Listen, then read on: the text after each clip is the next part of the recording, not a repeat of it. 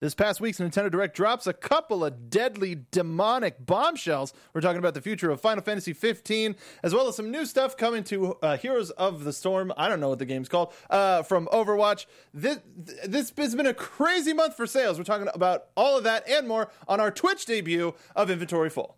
Welcome to Popcorn Talk, featuring movie discussion, news, and interviews. Popcorn Talk. We talk movies. We're coming in on Doom for very obvious reasons, and we're going to be coming in on Doom for every single week as it happens. Period. Forever. Yes, that's what we're doing. This is the soundtrack of Inventory PT. I can get behind this.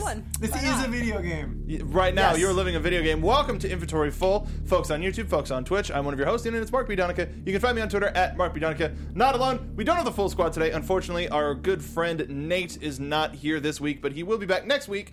Not for our Destiny story talk, which we're going to be having on Wednesday. More on that later. But joining me, Stacey Shuttleworth. Hey, guys. I'm Stacey Shuttleworth. You can find me on Twitter, Instagram, and Twitch at Stacey Shuttles. Oh, with the Twitch in there because we can. Patrick. Oh, hi, Mark. It's been a minute. It has been a minute. Have you guys seen The Room? Can we talk about The Room later? No. Oh, God. If you haven't seen The Room at home, go watch that. Hey, guys, I'm Patrick Dees. You can find me at Peter the Dees on Twitter. Also, on your console of choice, you can find me at Truly Slide. And I was not inferring that we are living in a video game right now, just to be clear. I was saying, like, it is a video game, hence we can talk about it every week and come into Doom every week. I just want to make sure that, I'm still coherent. Like, I haven't lost that we're not in a video game right now. Or you might not be coherent. True. Okay, fair enough. Welcome to Inventory Full. This is our show where we talk about gamer culture and our own sick, twisted Doom fantasies. Maybe not that last one. Maybe just this week. We talk about gaming news and culture and things of that nature. We used to, and I only bring this up because of the show that we used to be. We used to be a show where we talked about video game movies. Yep. And we're going to be talking about an upcoming video game movie later in the show. But let's get started. My favorite story of this past week was the Nintendo Direct. They've been killing these Nintendo Directs ever since they started doing it, and we got sort of a tease of what's going to be taking us through the end of 2017 and into 2018. Yep. There were some big surprises of those. Minecraft for the 3DS, which at this point, I don't know if we need it because we have it on the Switch, and it's... Sure. It's like a good console version, and the 3DS version looks like absolute garbage, and I'm just saying that as a fan of Minecraft, but... Hey, kids who don't have it on their parents' cell phones now have it on their 3DS. Mario Party, the top 100 minigames. Yes. Is in one major collection. That's awesome. That's super cool. But I think the biggest news to come out of the Nintendo Direct was one... Wolfenstein 2 is going to be coming out for the Switch and Doom. Yeah. Bethesda is tripling down on the Switch. I know. Skyrim, is the other one, right? Skyrim's coming out November 17th. Okay. Yeah. And Wolfenstein's not date, right? That just said 2018. It's later. No footage at all. Nope. And then we showed a small teaser clip of Doom. Is that accurate? Is I missing anything? Okay. And Doom isn't, as of right now, it is not going to be getting the snap map feature. You're going to have to download. Oh, shit. Then I am absolutely out. But you're going to... You can... no one anywhere. Sorry. But that's like the user-generated... No, I get it. I think it's something that can come to the Switch at some point, but if you're going to be asking your users to download multiplayer in order to use it, that's going to take up a lot of extra bandwidth in order to get that feature as well. Either way, semi-fully featured Doom. It's still Doom. Doom is one of the best games last year. I mean... Fight me.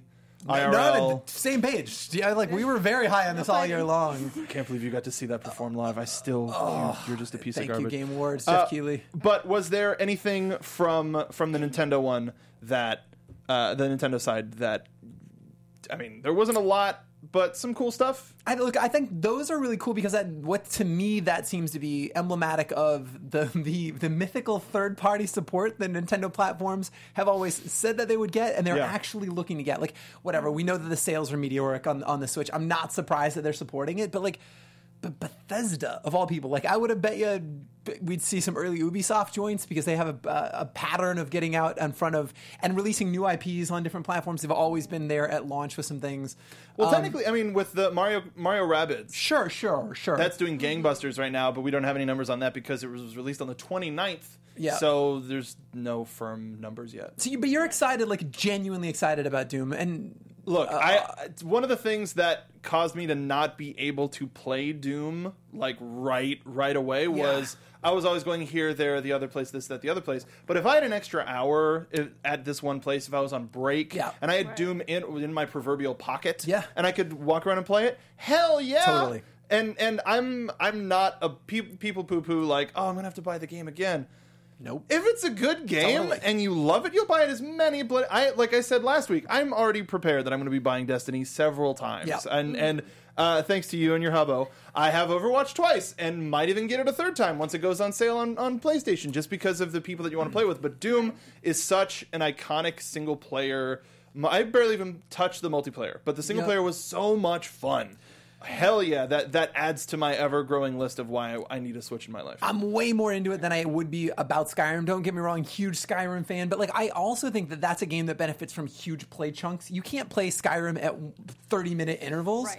Whereas you can pick up Doom, get that adrenaline rush in, like, 15 minutes. Like, hell yeah, I ripped off some demon arms. And then my stop on the subway shows up. I put it back in that proverbial pocket. Bag of holding.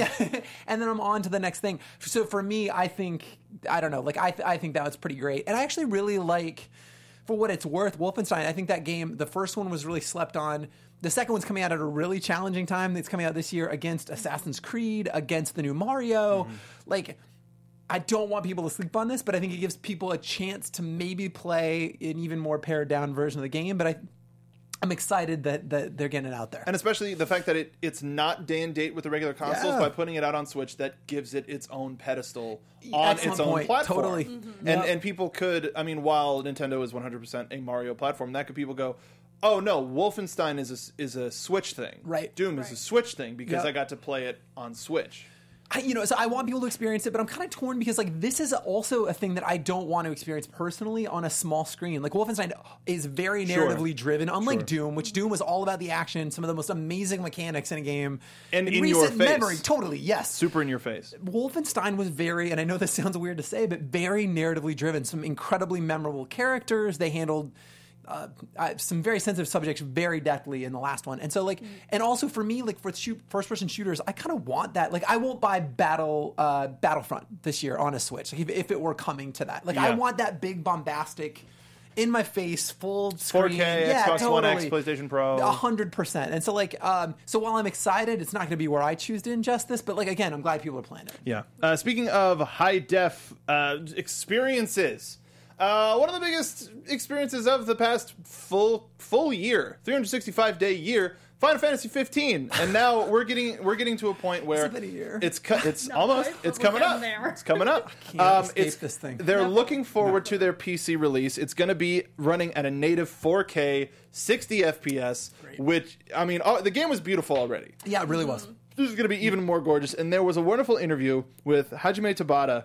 On GameSpot. And Stacey, what are some of the things from the article that Tabata-san was saying that you were looking forward to, and just some of your favorite things? I mean, he kind of touched on how they're still constantly looking to update the game, but with this PC release, they're kind of hitting a point of where this is the game. So they're still working on the huge multiplayer aspect. Yeah, so we're getting the multiplayer. I can't believe that's a thing. He said he mentioned in the interview that it's going to take place in the 10 years that we don't get in the game. Okay. Which I hadn't known before, so that was... Great, I missed that, Jim. I thought I read that article. And I'm glad I still missed that. I thought that was really interesting. So if that's what it ends up being. And then... Fantastic. Yes. Sorry, it's such a weird game. Go ahead. It really is. Yeah. But it's all about, like, bringing you into that world, which is something that Final Fantasy XV really did. I mean, it brought you into that world. There were things that, we can complain about for days. And have. And absolutely have. Go back and see. But it absolutely sucks you into that world. You are a part of that world. And so everything that they're doing is kind of looking to continue with that. And so it being on PC is not only going to be, an even more beautiful experience, but also they asked about the ability to mod the game. Okay. It's going to be available. All right. Let's see exactly what they said here, because I put it here. Just dicks everywhere. Just We hope that people take care of it in good taste. Okay, sure. It's not depending on how that turns out. Yeah. Depending on how that turns out is actually going to determine what kind of tool sets we end up providing for the community. Right. We'll be hands off and just see what happens. What content that comes from PC mods, it's there for the players to use. We'll be keeping an eye on the Steam Workshop page. Got a pretty good idea about what's going to be. Oh, I know exactly what to expect coming onto the PC 100%. Mods. 100%. No delusions there. Dude, God, like, no. So let me ask you as a huge, so you and I've had plenty of conversation around this, Stacey, like about, I got weirdly sucked into this game. I don't consider myself a fan, but I probably spent like 80 hours playing this game. It's weird. At what point though, like, do you want them to stop investing resources in 15 and move on to what will inevitably be 16 or whatever the next thing is, right? Because they've continued to, we're getting little dribbles out here, but not like meaningful progress toward another game, at least that we know of. So what are you... I'm super torn on it because I do think there's a lot more to explore in that world and there's a lot they can continue to expand upon. And, you know, they've put out surveys where, like, what would you want to hear more about? And it's all these side characters. And you're like, yeah, I want to give me all of that. That sounds great. But also you hit a point that story has been told. Yeah. As it stands, that is a complete wrapped up package.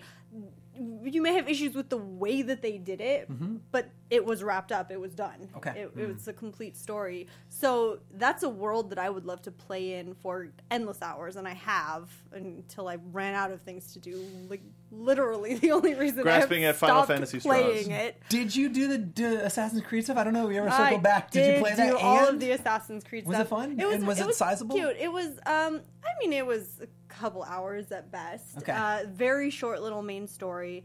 It was a nice little story. The climbing mechanic. I don't know. It was fun. Back of the box quote. It's a nice little story. They brought back one of the villains that you see early on in the game. Noctis was a nice assassin. He's the nice boy. Okay, them fanboying over Assassin's Creed though was pretty great. Right, so they treated it as a game in universe. Pretty true to life. Yeah, excellent. So it was like, yeah, that's how I feel about Assassin's Creed 2. Right. I totally get this. You go on a little adventure. The climbing... So, one of Final Fantasy, they're open... When they get into the cities, their open world hugely diminishes. Yeah. And it's still... Even when you can climb up on the rooftops, it's still fairly limited as to what you can do. So, there's... You get more to explore, but there's still a limit to it. So, it's... You know, you got a couple hours out of it. Mm. Okay. I think... If anything, nothing is stopping them from doing the same thing they did with Final Fantasy XIII of Final Fantasy XV to Final Fantasy XV III, where we go years in the future, and it's the kid, you know, the son of the royal couple or something of that nature. I don't know. This is also coming from somebody who hasn't played a lick of the game. But great. Please tell me how you think this game ends. Go on. You know, Luna Freya survives. Anyway. But that's the one thing they really did do well in this game was really develop those four, and to a lesser degree, Luna Freya. Like, I would be really interested in her own side story, but like... Yep. But I would be interested to see where they end up and where their kids end up. Like, so part of me is like, I think that sounds actually really appealing. It's like, what's next in their lives? Let's move on, because Final Fantasy 15 is one of those franchises that we talk about fairly frequently here. Sure. And don't worry, there's another one of those franchises that we'll be talking about in just a moment. What's that? We'll get there. Nice. Well, Nate's not here, so not PUBG. Oh, great. Okay. But next week, because there was a very interesting development in one of our engineers' favorite games.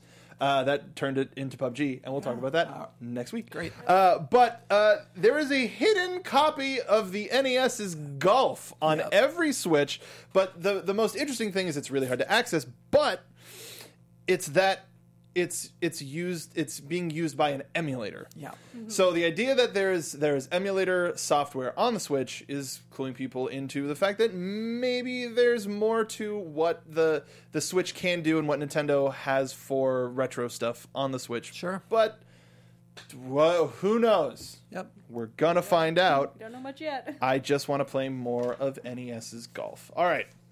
Now, we have a trailer.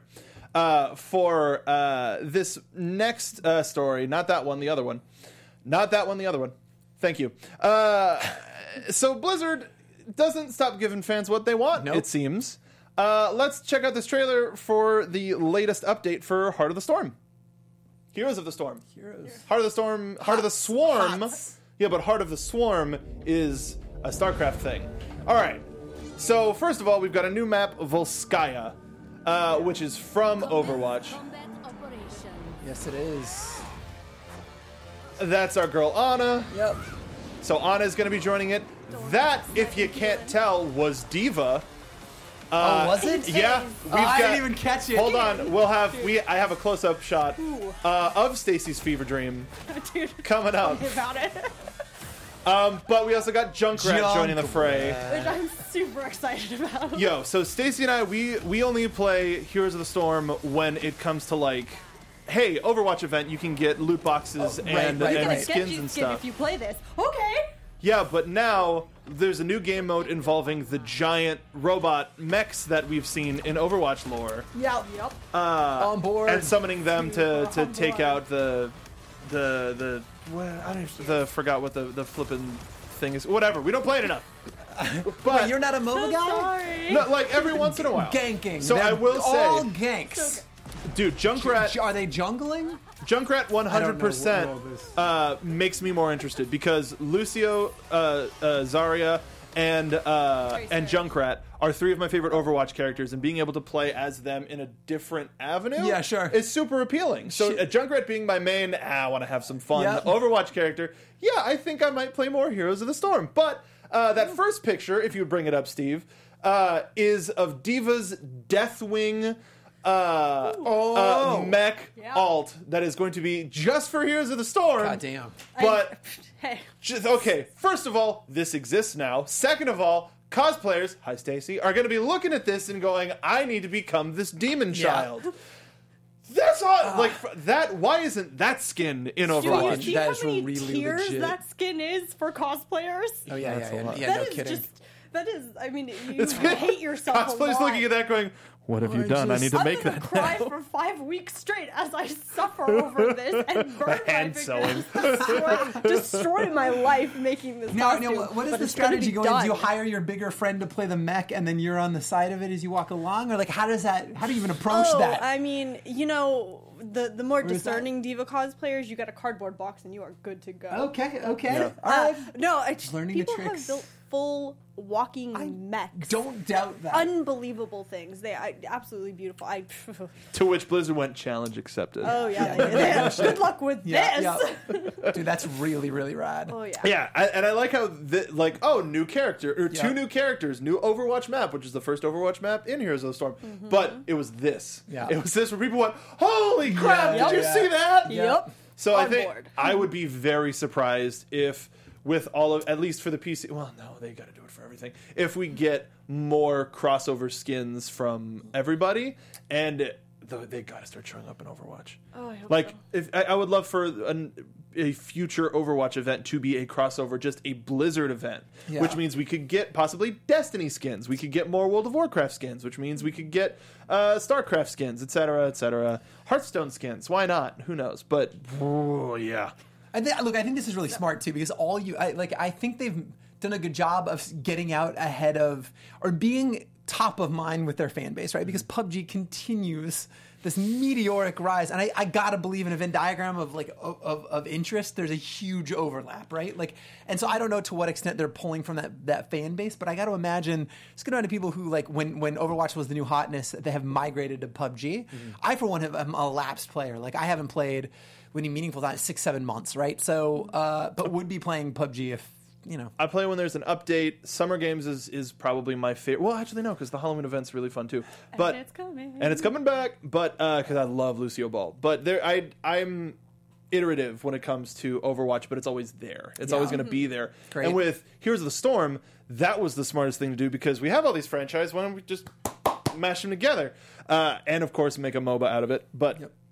The fact that Stacy and I got into the game because it was through Overwatch. Yep. Now there are people who have gone through Heroes of the Storm through any of the other Blizzard franchises. Now, I think the most landmark thing is if we see Titan Warlock Hunter or Zavala or Cade Six or any of the characters now from Destiny Universe coming into Heroes of the Storm.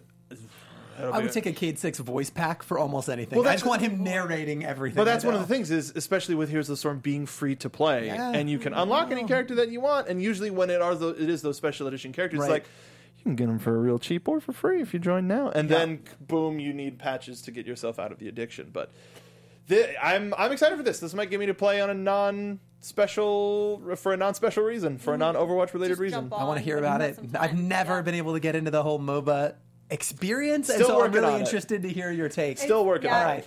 It's very hit or miss with me still. Like some games can be real fun. How is that community because again I hear just how toxic the League community is, and to some degree impenetrable the Dota community is. Like, how is the Heroes of the Storm? Do you know?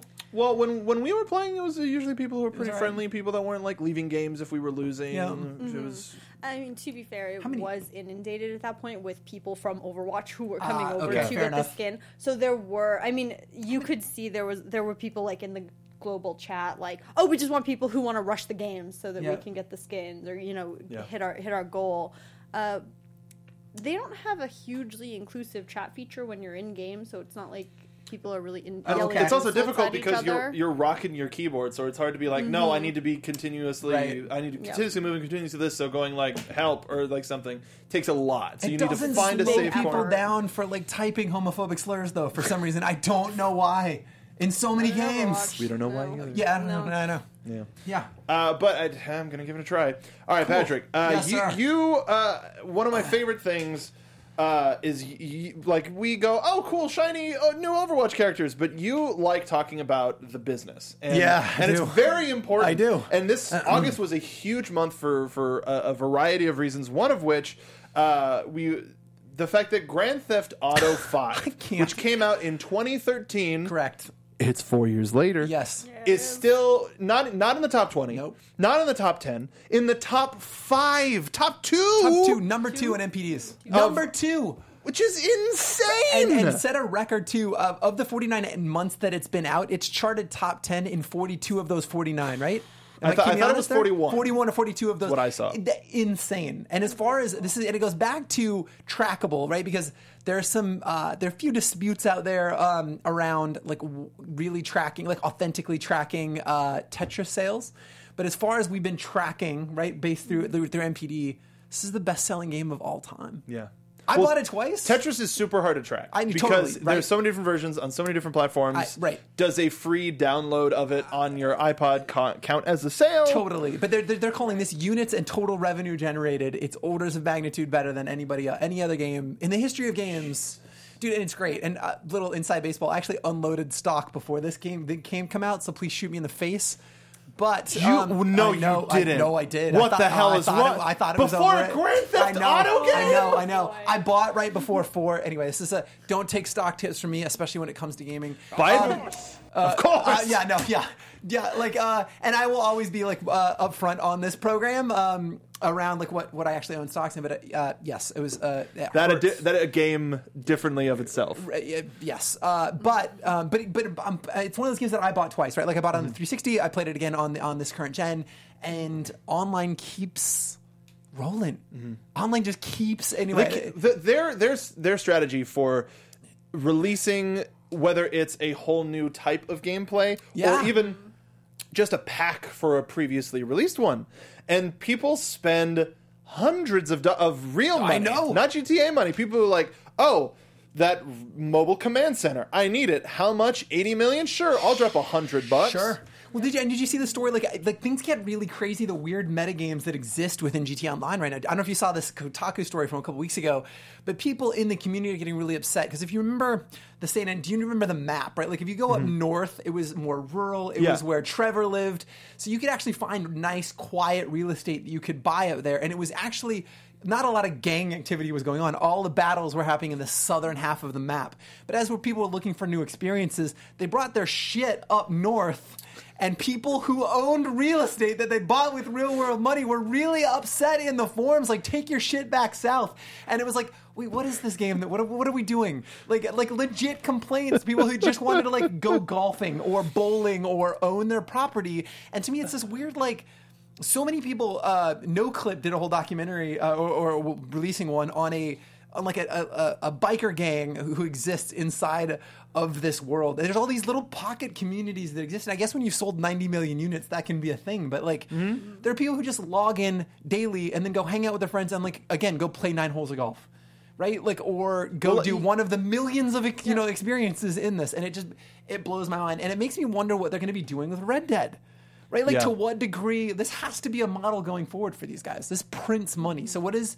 Games as a service, man. What do cowboy heist look like? Like, what does this look like in the Red Dead? You know, trains. It's exciting. Saloons. Sign me up. Like, it also depends on doing... Okay. So this the wheels are turning. This is probably roughly 15 to 20 years after the end of the story events of Red Dead Redemption. I don't know that we know. But isn't it Jack? Isn't it Jack as an adult? I've heard prequel stuff that it was John when he was a piece of shit. Oh. Yeah, that it was when he was... So it's Revolver again? I don't know. But, whatever. They've shown outlines of him, whatever. I've heard a lot of speculation that this is all prequel. So if this is more modern, that opens you up to more variety because you get the old world and the new world at the same time. Totally agree. But and this is all rumor and speculation. We've seen one commercial or two commercials that they've even aired and a handful of screenshots when they delayed it. A very important question. Looked really good. What does Cunning Stunts look like in Red Dead Redemption? Just horse stunts sounds amazing. Like rocking horses? Triple flips? Yes. Sign me up. I'd spend real world money on a rocket horse. Dude, sign me up. Train races, yes. Like loops. Just for the novelty of it. See, but that's a stunt horse. That's the thing. That's the thing that Red Dead cannot possibly match GTA 5 in, which is how ridiculous it is. Horses are nature's cars. Like, yeah, but they only have one horsepower. Also, excellent point. I can't come back to that. I can't. Or more horses. Whether it's stats, one horsepower. One. Ultimately, single horsepower. But that's the thing. It's like you look at something like Cunning Stunts and all of the crazy weapon mods. Great title, by the way. Yeah. Cunning Stunts, genius. Yes. Sorry. Go ahead. Get it? But but then also the vehicle types of they put kit into the game. I know they have. You can jump and have a parachute. There's a rocket car. I literally think if you no matter there's a jet bike. Name anything, and if you told me it was in there, I probably wouldn't fight you very long. Like, okay, sure. I logged in during 4th of July to get the I have it on PS4. I do have it on PS4, and but one of my biggest issues is it messed up my character. My characters, I haven't been able to import my character at all from PS3, which really sucks. But log in 4th of July so I can get more ammo for my firework rockets. So, but you could go down a list of IPs, and you could just go true or false in the game. You'd be like, Sharknado. I'd be like, true? I don't know, probably. Right? No. Like, there is a Sharknado mod on PC. Just name it. I'm sure it's in the game. So, speaking of mods, the mods are cool. Anyway, I just think it's awesome, and it excites me. And again, I get it. Like, they've got unlimited. That's what happens when you have unlimited resources, time, and money. You get this excellent game that continues to live on. But, who would have expected that GTA 5? All time. Great. Number 2 best-selling game last month. It's 4 years old. It's still going. Totally. Well, I think that's also... It's not even slowing down. The YouTube community, the Let's Play community, showing what the options truly are. I think also as the paywalls go down in terms of accessibility, it's easier to get more powerful computers cheaper. Yep. So now people who may have had it on PS3, may have had it on Xbox 360, maybe not gotten it for PS4, Xbox One, picking it up on PC. Yep. And then you have different groups of friends. You have a gang that you play with on Xbox One. You have a gang that you play with on PC. I just love it. I love it. And I love that this has afforded them all of the time in the world to make a really sick Red Dead. And you know what I do when I play Grand Theft Auto V? What do you do? I just drive. Is that true? I get it. That's a nice car. Throw a guy out of it, and I have a new car. Yeah, and you just take your time. I drive up to Trevor's airfield. Great. Listen to the radio. Dude, my favorite thing about that game is legit being in Los Angeles, that it's incredibly easy to navigate. You don't really need the map because you kind of generally know north and south and where to go. You're I'll get there. Mm-hmm. Sure. You can get there. Anyway, I was amazed by that. That it continues. It's not even that it continues to sell well. That it's not even slowing down. I think it's the 4th best-selling game this year. Hard stop. Where is it on the top 10? It's number 3 of the year. Of the year. So speaking of that, let's talk about this a little bit because this surprised me. Top 10 selling games of 2017 so far in the U.S. alone. Yeah. Number 10, Resident Evil 7. Not that surprised. Nope. NBA 2K17, which is a little surprising because that came out really late last year, then really came through at the beginning of the year. It sells, and that sells well consistently. It charts regularly. And I think also because once the season ends, people go, "Oh, I need more basketball." Totally. When it starts and when it stops. Yep. A little surprising, Madden 18, that just came out. Yeah. And it's one of the best-selling games of the year already. Yep. But again, that has less of a tail, right? That has an incredible spike if you watch the tails on those, and then literally falls off just a map. Off. Totally. Because then people who buy that in that first week. Mm-hmm. So that's it. Yeah, and that is that community. And that can, but again, they don't need that long tail because they've got that Madden Ultimate team, right? So they've got different revenue centers inside that game. They don't need it, but it's just that doesn't surprise me. Their version of New Game Plus. Oh, but also this was the year that where Madden 18 had that story mode. Still interesting to play. Maybe it'll come down for Black Friday. Get it for maybe like $20 or something. Play through, and that'll be that. Kinda into it. Mass Effect Andromeda, rip in peace. Injustice 2. That surprised me. Really? A little bit. No, okay. So the thing about Injustice 2, and it especially rang true when they just announced over the weekend, Raiden is coming, but as a premium skin to Raiden, Black Lightning, who is going to have his series coming out on the CW this year, which made me realize Injustice 2 didn't really skew towards the movies. It did a little bit. There was a Wonder Woman event. That's cool. But you've got Flash, Captain Cold, Green Arrow, Black Canary. They're gearing towards the CW market. I hate Captain Cold so much. Supergirl had a big push in the game. I mean... I hate Captain Cold so much. After beating that game, I still hate him. When he would show up with a gun, I'm like, you're still stupid.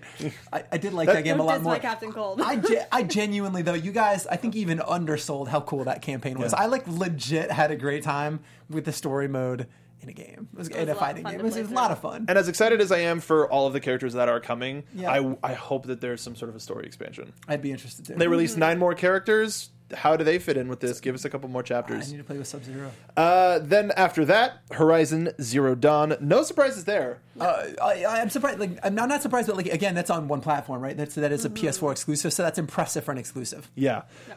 Something that I'm a little surprised. What's that? For Honor? I'm not. I'm surprised that For Honor is that high. I mentioned For Honor and Ghost Recon every week on the show. They don't die. Biggest surprise. They don't die.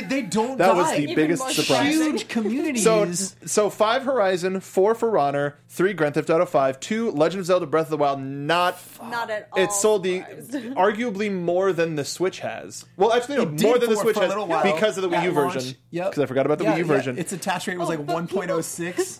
I was like, what? People picked up Breath of the Wild without having a Switch yet. See, I mean, there are people who are sitting with copies of it who do not have a Switch. Now, I'm not saying that I came to the studio from a GameStop where I put a pre-owned copy of Breath of the Wild for the Switch on hold. Okay. But that's exactly what happened. But the most surprising thing to me on this list, top 10, number one of the 2017 most sold games in the United States. Goddamn Tom Clancy's Ghost Recon Wildlands. I say it every week. I know. I watch this every month. I know. But I look at this list every month because it fascinates me, right? That is a squad-based game. You're going to play with 4 of your friends.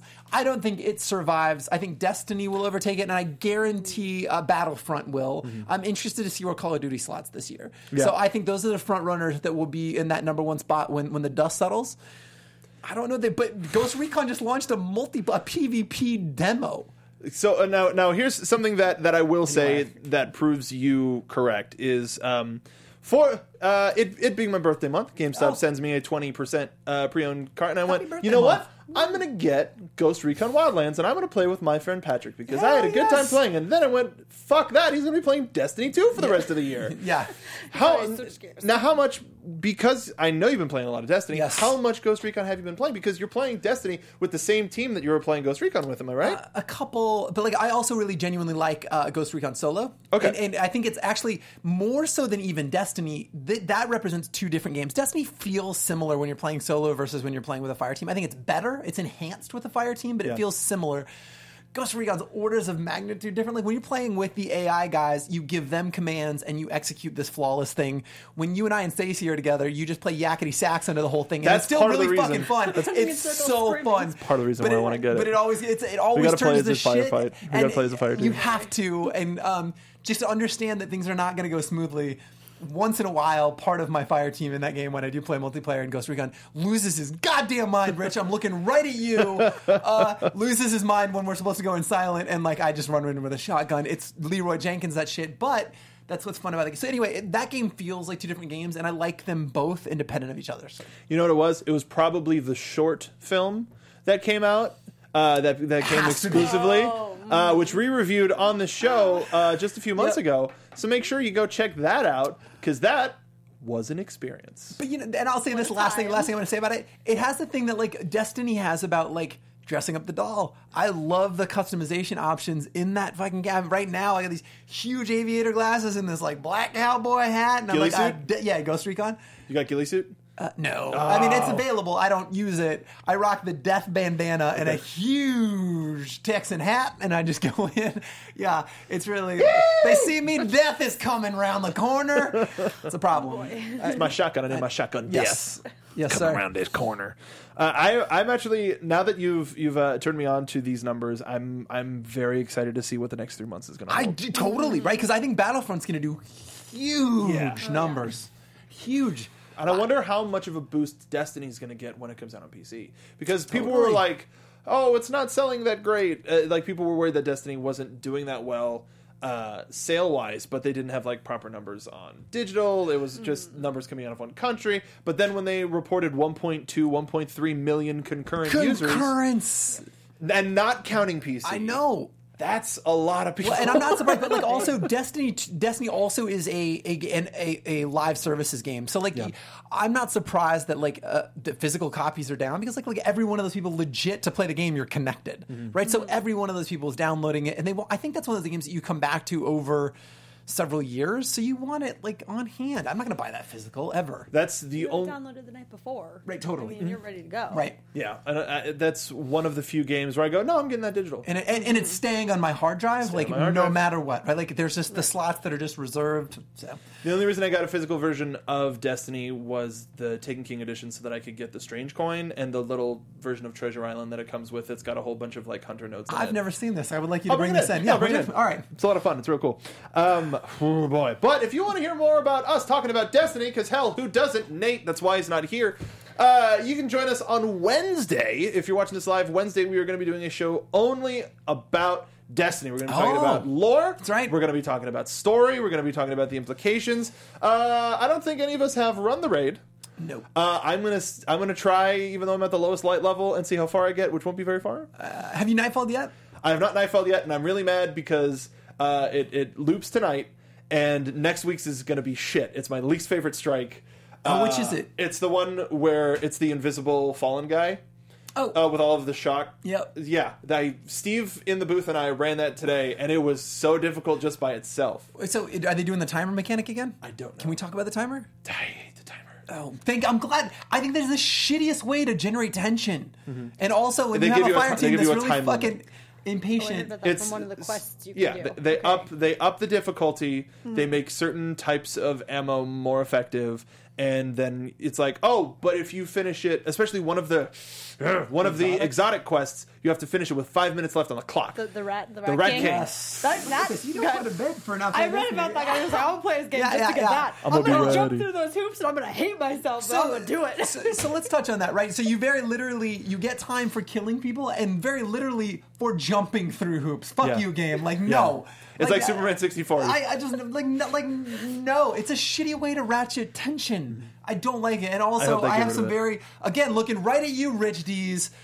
Fuck off! Like the minute we fail or wipe, right? Like when we're alerting it, he's like, "I'm not doing this again. Fuck this game and its fucking timer," and just rage quits and he's out. Dude, I'm never gonna beat this Nightfall. Dude, the Inverted Spire at least. There's enough practice because it was the beta one as well. Yes, but with the one that's coming next week, God, it sucks. I just hope they remove the timer. That is not fun. Mm-hmm. That is not... I don't know. Very few games ever where they put you on a timer, you go, this is great. This is what it needed. Really you don't fun. Like being on a countdown. This is encumbrance. It's right up there. Like, yes, I just needed a limit to my inventory. I ran out of time. I'm over shit. Yeah. I think it's shitty. I know. Okay, so let's... For old time's sake... let's talk about some game... Movie news. Fucking amazing. Yes, we do, because this poster is really... Okay, check out how fucked up Alicia Vikander's neck is. It's fucked. Why? What happened? She looks like a goddamn giraffe. Well, they tried to make it like the game cover. No. Which is shitty. But the fact that she's holding the pickaxe tool, as if we... Focus on her neck. She's eating the grass off like the top branches. She's a giraffe. It's terrifying. I don't understand why they did that to her. Me neither. I don't understand. But like that's not natural, is my point, right? No, it is not. I spent all day in a mirror doing this. Trying to practice. No, I didn't. But like, I don't even know if you can. You can't get your neck. Not to, a fucking. Like, it doesn't work that way. Not a chance. No, the human body does terrifying. Not work that way. I can't take my eyes off her neck. The problem. Well, that's Alicia Vikander just in general. A huge fan. Like she's an incredibly talented actress. No, like wasn't her in Ex Machina? Was she the woman in Kingsman? Or am I thinking incorrectly? Oh, maybe with the sawed off leg. Oh, I bet she was. I think that was her, like one of her first. She was the robot in Ex Machina. Yeah, of course. And she destroyed. Yeah. A huge fan from. And then she was in that spy movie, Man from U.N.C.L.E. Missed it. That was Henry Cavill and Armie Hammer. I know. What a great pairing. Seriously, was it all good? About it? Well, I don't know. I didn't see it. So that was great. But also, we're going to be getting a trailer tomorrow. But they posted this Twitter teaser for the trailer. Dude, did they really cut her face off? They really just did a chest shot. Well, I mean, it's on Twitter, so it's supposed to loop. I know that. So this is just the starting thing. Okay. So let's go into. It's 15 seconds, so it'll be quick. Oh, I didn't know. I just okay. Her. Legend begins. Now, if they don't have a bunch of failed deaths, she eats shit on that rebar early on. So like the fact that she fell off that log is like okay, they're gonna allude to that's the way to go. She fucked up, and those like quick time events. That's kind of cool, but they're not gonna have her like impaled. Now from those she walked away from it. So everybody went, hey, Alicia Vikander, cool. Now, seeing the poster, seeing the teaser, we're going to get the full trailer tomorrow. But off of those two, what do you think? I think that looks terrible. That looks so bad. I don't know, man. Like that was like again, I know I really jumped to conclusions with the freeze frame. That's like the alpha. That's like the alpha of what we're going to be seeing. I mean, okay, I will reserve judgment until we see the actual trailer. But like that poster is not promising, and that commercial was super generic. Yeah, the coloring of the poster is bad. So bizarre. It's weird. It's very odd. That looks like one of the shitty posters you would see from some small country in Europe. Mm-hmm. Right, where like one of the translated. It's like Raider of Graves, and you're like, wait, what? Like it's like the color palette's all weird, and like, it doesn't look like Lara Croft. No, and it does. Like I don't think it communicates anything about like what's interesting about that. Why is she in the water? She's not in a tomb. Don't know. I don't know. I had really high hopes, and like again, they were saying the right things, right? Like when they were talking about using that first game as a blueprint for this story, like, and that for better or for worse, I don't care how you feel about the game, but like it was kind of an interesting story about her relationship with the father and whatever. It was a good look at Lara Croft. Like I thought it was a good look, and. This looks not that. We have somebody in the chat, the Twitch chat, what up? Saying 9.5. 9.5. 9.5. Excellent. Who's that on the Twitch? That is Robbie. Oh, hey, Robbie. 9.5. 9.5. Really, Robbie? But right. The poster at least doesn't look indicative, and that teaser, it's just supposed to be a teaser. It's supposed to get the people that didn't play the game, the people who aren't into the Tomb Raider world interested.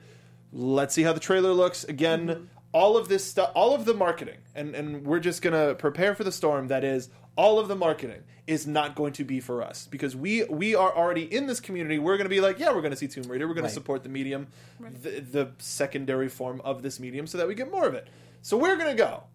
Because you just got to blindly support sometimes. But I certainly do not. Hey, is not part of the contract I signed for this show.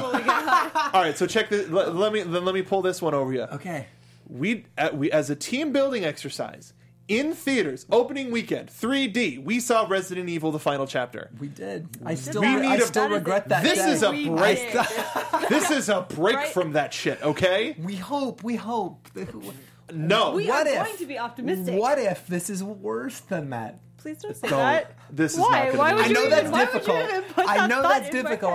I don't know. I don't have very high hopes for this. I don't know if I could handle that. Because this is a really easy opportunity for people to latch onto an IP and just hope that there's suckers like us who are like, please be good, please be good. At the same time, we watched the original Tomb Raider movies on the old incarnation of this podcast, Video Game Movie Anatomy. Star power. They did, but they also were really cheesy and schmaltzy. But there were the couple of like, action moment. And this doesn't need to be much.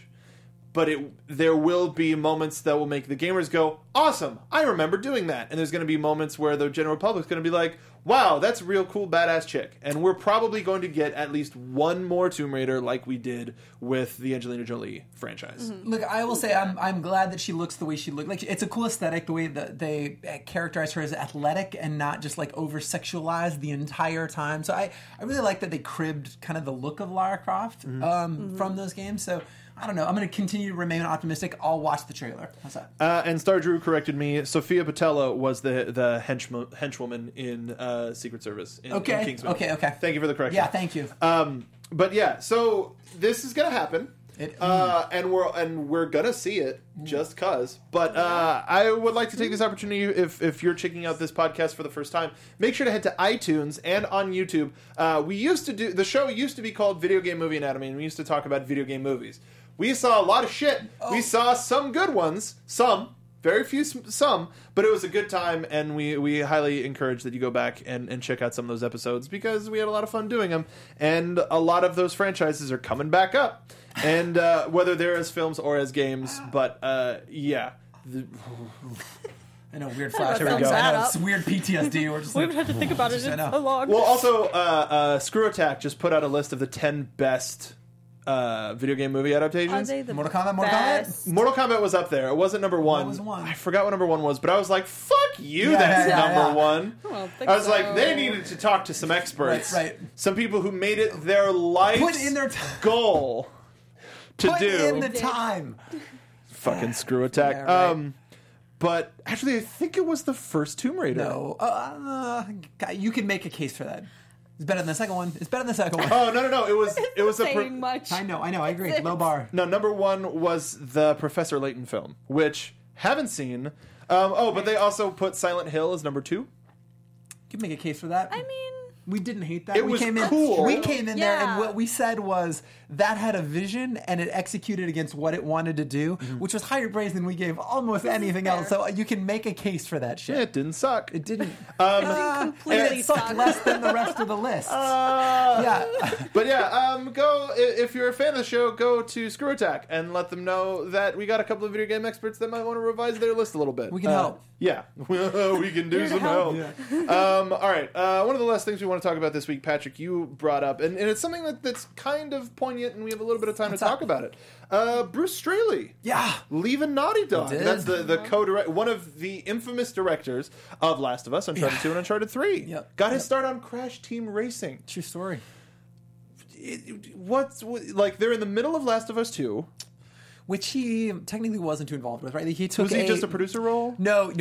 Originally I think he was slotted to be kind of co-director along with the other co-director? Yes. Neil Druckmann. So, he took a year sabbatical. And a lot of times when people take a sabbatical, especially at the beginning of a project, it's because they're trying to get their head right and maybe we'll never come back from it, right? So this was him coming back from that year long. So he hadn't been that involved anyway, and I think he had just...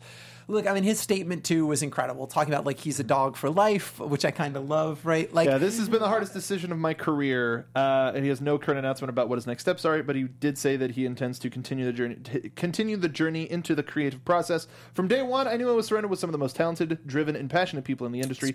They were pushing themselves to do things beyond what they even thought was possible, which in turn pushed me, and I loved it. Like, and it's that studio is something magic. What they produce is unparalleled in the industry, but it's also a studio filled with like egoless overachievers. Everybody there, like, again, they consistently, when you go to Bruce, like, and he immediately talks about Neil, and Neil talks about Bruce, I'm sorry, she just left to do the Star Wars. Amy Hennig. And she immediately goes to Hennig. Like, everybody there, it's this culture of overachieving and putting these games before life and family. And I think, man, he's been at it 18 years. Seeing that kind of crunch takes a toll, right? Like, I can't imagine, and especially like when you're revisiting an IP, I don't know how you guys feel about this, but like the first Last of Us, I mean, it must have taken a lot out of them, and I know that they said, especially with games that are so dire, totally. And that game is so bleak, dire. Totally. And having to be put yourself in that space in order to see whether it makes sense or not, totally. And then crunching again, giving up time with family and friends and potentially health, mm-hmm. like that game, like, and they are notorious crunchers, and like it shows in the product, right? That is level of polish that just isn't seen in games, but. All that being said, like, I wish him luck. Like, it bums me out that he's gone. I think he's obviously a tremendous talent, but... And despite some of the... I mean, there's obviously going to be their good nature discussion from both sides. It's not... I don't think it's too far gone to discuss Amy Hennig leaving as well. Yeah. This is the second major creative from Naughty Dog to leave in only the course of a couple of projects. And I wonder if it's as you said, they're notorious crunchers. Yeah. But now having some of the most landmark franchises in gaming, yep. what sort of studio pressure is being put on Naughty Dog? Because we're seeing that also with Star Wars in the film industry, yeah. where recently it's the fourth time a director totally. On a Star Wars project has been replaced. Yeah. So with something like this... I wonder if it's just a mixture of, oh, my creative juices aren't flowing anymore, versus studio expectation, versus, hey, we need another blockbuster franchise now that Uncharted seems to be going the direction that it's going of side stories and maybe not big super games anymore. And how much bleakness can you get out of Last of Us? Look, but I think it's all of that, and I think it's even more. It's exacerbated by the fact that like it's all of those things, right? Like it's studio pressure internally, but also they're first party, right? They're wholly owned by Sony, so they very literally create system sellers. So it's bigger than their individual title selling, right? Sure. Like they have like a whole platform, an ecosystem that rests on how these games hit. And how well they're critically received. And so, like, on top of everything else, right? Like, if your game isn't, like, Lost Legacy, like, it, I think third on MPDs, or where that finished this month, third. I think its Metacritic is like an 84, which is like the lowest Naughty Dog game. And not because it's unpolished. People kept docking it, saying, like, yo, dog, like, it's just more Uncharted. But, like, I'm sorry, more of the most unpolished experience in gaming. How is that a bad thing? Totally. Yeah. It's incredible. These are probably the same people who are like, Doom on the Switch? I love it. It's not even changing anything. And I acknowledge that, but I'm fucking into it. But, like, I can't imagine the type of pressure you've been under. And for the better part of 19 years. Seriously. I mean, and not just Crash, but, like, especially when they get into Uncharted 2 and 3 and then also Last of Us. And to your point, like, I think it's bleak as shit. Like, it's at some point you just want to move on. Mm-hmm. And Last of Us, last thing I'll say, was very much Neil's baby. Like, he was listed as Straley was co-producer, co-director or whatever. But, like, this was Neil's. He wrote the lion's share of it. Like, he directed a lot of it. Like, on all of the documentary, like, all the making of, you saw it, right? Like, right. It was almost all Druckmann in there with... Go back and watch the episode to find out. With directing folks. And so, I don't know. I wish him luck. I think it's a bummer. 100%. Like, nobody... Super like, talented dude. On any level... Losing work at a game studio or anywhere for that matter, you never want the worst for people unless they're literally Hitler. So actually no, there's a couple of other people that could fit in there. But regardless, Bruce is an amazing, talented producer, and whatever time he needs to take, I hope he takes that time. Mm-hmm. And where do you want to see him pop up? What sort of stuff do you think he could help with? Do you see? I mean, I just... Something happy. Something that he feels really passionately about, something that he's ready to, you know, maybe something completely new that... I want him to make indie games. I want him to start a studio. I want it to be 8 people, and I want him to be able to churn out games every year to 2 years, right? Like, I think working on a game where your dev cycle's 5 years, it's got to be maddening. Mm. Having 2 products ship in 10 years is shoot-yourself-in-the-face type stuff, but, like... Imagine being able to work on a much smaller budget, smaller team, be able to execute quickly. How refreshing could that be? So anyway, that's where I'd like to see him and see what he can bring to some smaller titles. Yeah, when the announcement of Amy Hennig coming to a Star Wars project was released, you're like, holy, what? Yep. Ah! Yes. So I want him to pop up somewhere where he's least expected, somewhere where he can be happy. That'd be interesting. Yeah. and something that'll get us a similar moment of ah! Like, yep. Let's do it. Let's get him on Gwent. Let's get him on the Witcher 3. I was going to go Spec Ops: The Line 2. Oh, something. Okay. Yeah. Something real. Something else was really fucked up. I don't know what. Like Gwent. Sure. All God, right. Gwent gets dark. No. Once you reach like level 15. I know. Crazy. I won't spoil it. It's fucked. Yeah. Shao Kahn shows up. All right, let's talk about some of the games that are coming out this week. Some of this is, stop me if you want to talk about any of these. Oh, okay. There's a couple that I want to stop on. Echo, coming out on the PS4 and PC. Hidden Dragon Legend. The Dolphin? Not the Dolphin. God damn it. Echo is ECCO. Oh, okay, yeah. No, Mark Echo, get up. That is EKKO. I don't know. You're reading the paper. Okay, yeah. Get your Echo straight. God damn it. Hidden Dragon Legend, coming out for the... Great title. One that I'm real sad about all of the reviews that are coming out. Marvel vs. Capcom Infinite. People are saying, doesn't need a story mode. The art style sucks. But man, the game is fun. So, okay. Oh boy, excited to get that when it's discounted. NBA 2K18, SteamWorld Dig 2. Now, I really like SteamWorld Dig. Did I got it from a PS Plus. Oh, nice. Month, and I was like, oh, this is fun. It's it's like a not top down isometric, but you get a this whole mine that you get to dig from. You get upgrades, and it's a robot like. Yeah, it's cool. Thimbleweed Park. Dragon Ball Xenoverse 2 is coming out for the Switch, which was a fun game. Thimbleweed Park is coming out on what? The Switch. The Switch. Why, yes. Are you familiar with Thimbleweed Park? Ron Gilbert joint. But, like, I'm really interested because I skip. So that's a game I play on the Switch. Yeah. Like, I like, don't get me wrong, Doom. That sounds badass. But, like, they need to pick it up like a little to-go, like a point-and-click adventure on the go. That sounds great. That sounds like a perfect flight game. Sure. Whereas I don't want to play Thimbleweed Park, to your point, on that 100-inch, like, 4K. Like, fuck it, no. Wait, like, that's super. No, I don't. I can play that on, like, play that on the plane.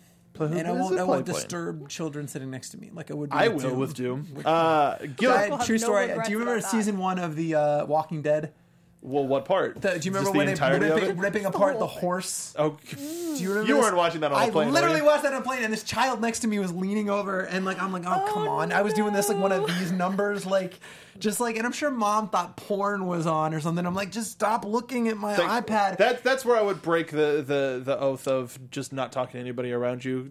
Because that's what I do. And just be like, hey, I'm watching The Walking Dead. Your child, you should probably switch seats with your child. I used to be the guy that would be best friends with everybody on planes, and that shifted. Yeah, it'll shift even more when I get a Switch. Seats. Oh, you poor dear. Guild Wars 2 Path of Fire coming out for the PC. The Lego Ninjago movie game coming out for everything. Pokemon Gold and Silver is going to be coming out September 22nd. Pokken Tournament Deluxe coming out for the Switch on September 22nd. Project Cars 2, Project Cars 1, pretty fun. Okay, cool. And Raiders of the Broken Planet, Curious. That's coming out for a lot of things. If you're interested in any of those games that are coming out, let us know. We want to know what you're excited about because we want to talk about it. Are you picking any of these up? Or are you? I am locked in. I'm locked into Destiny 2. Yeah, I want to. Once I get done with the raid, I'll be like, okay, I'll step back for a little bit. But that's also probably going to be like, hey, that expansion's coming in 2 weeks. I'm digging the adventures, man. I'm trying to clear them out. I'm too, especially because the adventure. Well, we'll talk about this on Wednesday, which is our Destiny 2 story special, 7 p.m. Make sure to join us on Twitch and YouTube for that, because the raid came as a quote as a result of one of those adventures. Right. So you don't know which of those adventures is a thread to the next story thing that's going to be happening, which is really cool. I think they're super cool, and we're going to talk more about that on Wednesday. Yes. So, what's everybody going to be playing this week before we go? Stacey? Well, Junkertown drops tomorrow, so... Crap! I'll be on that probably for a while. I've been playing a little bit of Life is Strange. Oh, yeah? Have you really? Yeah, I have. The prequel or the original? The original. Nice. I'm not sure if I'm going to continue. I've heard it ends very well. I'm probably gonna push through. I don't know, like 5 years ago, I'd probably be all about this, but like where I am now, it's a little less like, oh yeah, this is the kind of feelings I'm identifying with. Too many hellas. There's a lot of hellas. There have been a couple of lines where I'm just like, intense flashbacks of 5 years. I'm like, oh no, honey, no, don't say that. You're gonna regret that a lot. And there's a few given, like I've heard people say, I had a buddy of mine played it, and he said like it was just like, hello, fellow teens. Like you're like that was like an old white dude writing a line for a teenager, and you're like, you didn't, consistently. I've heard that. Did you just look on the internet and pull the first thing from Twitter that you saw? They went into Google Translate and went English to tween. Yes, for sure. And it was really shitty and robotic. And I'm not sure I can handle it for extended periods of time. Mm. All right. So, okay. What would you bet? Bursts. I am playing, so my multiplayer time will also be taken up with Destiny 2 for sure. The other thing I'm playing is Dishonored 2, Death of the Outsider. I picked that up last week, which is a $40 expansion. It's a standalone to Dishonored 2. Probably the last Dishonored we're going to get for some time. Okay. Dishonored 2 did not sell well, which is a bummer because it would have been my game of the year if it weren't for The Last Guardian last year. It's phenomenal. I'm 2 hours in, and I just delight in that universe. I think it is it's fantastic. And it's interesting, too. Like, I don't know if you have any interest in Dishonored. This is a cool place to pick it up because it streamlines the whole experience. Okay. It gives you 3 powers. There's none of this, like, you upgrade the way you want. It gives you 3. It gives you 3 things to take on, and then you figure out the levels, which are some of the best in the business, the way you want. So I'm on the 3rd level. Okay. I play those games exhaustively, but yeah. I've been playing Destiny 2 exhaustively. I'll just predict for Nate on Twitter at DogLikeNate. He's probably going to be playing a lot of PUBG. Yep. So if you want to talk all things Destiny, make sure to come back Wednesday at 7 p.m. because that's where we're going to be. This is our Twitch debut. This was a lot of fun. Hey, Twitch. This was great. Thank you, everybody, for joining us on Twitch. You're definitely going to be seeing more from us on Twitch. We stream pretty regularly, not just the talk show, but also I've been doing a lot of Destiny streams. There's going to be more coming, so make sure to leave us that follow. Stay tuned. There's going to be a lot more gaming content coming from this Twitch channel. And make sure to follow at the Popcorn Talk on YouTube and on Twitter. But where can everybody follow y'all on Twitter and YouTube and Twitch? You can find me at Stacey Shuttles on Twitch, Instagram, Twitter. I'm on all of those places playing games and complaining about games. Or screaming about how much I love them. It's awesome. Naturally. Patrick. Patrick D's. You can find me at Peter the D's on Twitter. Please do tweet at me. And you can find me on the console of your choice at Truly Slide. And I'm Mark P. Donica. You can find me on Twitter at Mark P. Donica. Find me on Twitch, mostly on this channel, on Inventory Full PT. But if it's going to be something like Dream Daddy, I'll probably do it on mine, which is Soapbox Mark. So thank you so much for finding us here and watching us. We will see you on Wednesday for our Destiny special. Bye. Thanks for watching. From producers Maria Menounos, Kevin Undergaro, Phil Svitek, and the entire Popcorn Talk Network, we would like to thank you for tuning in. For questions or comments, be sure to visit popcorntalk.com. I'm Sir Richard Wentworth, and this has been a presentation of the Popcorn Talk Network. The views expressed herein are those of the hosts only and do not necessarily reflect the views of the Popcorn Talk Network or its owners or principals.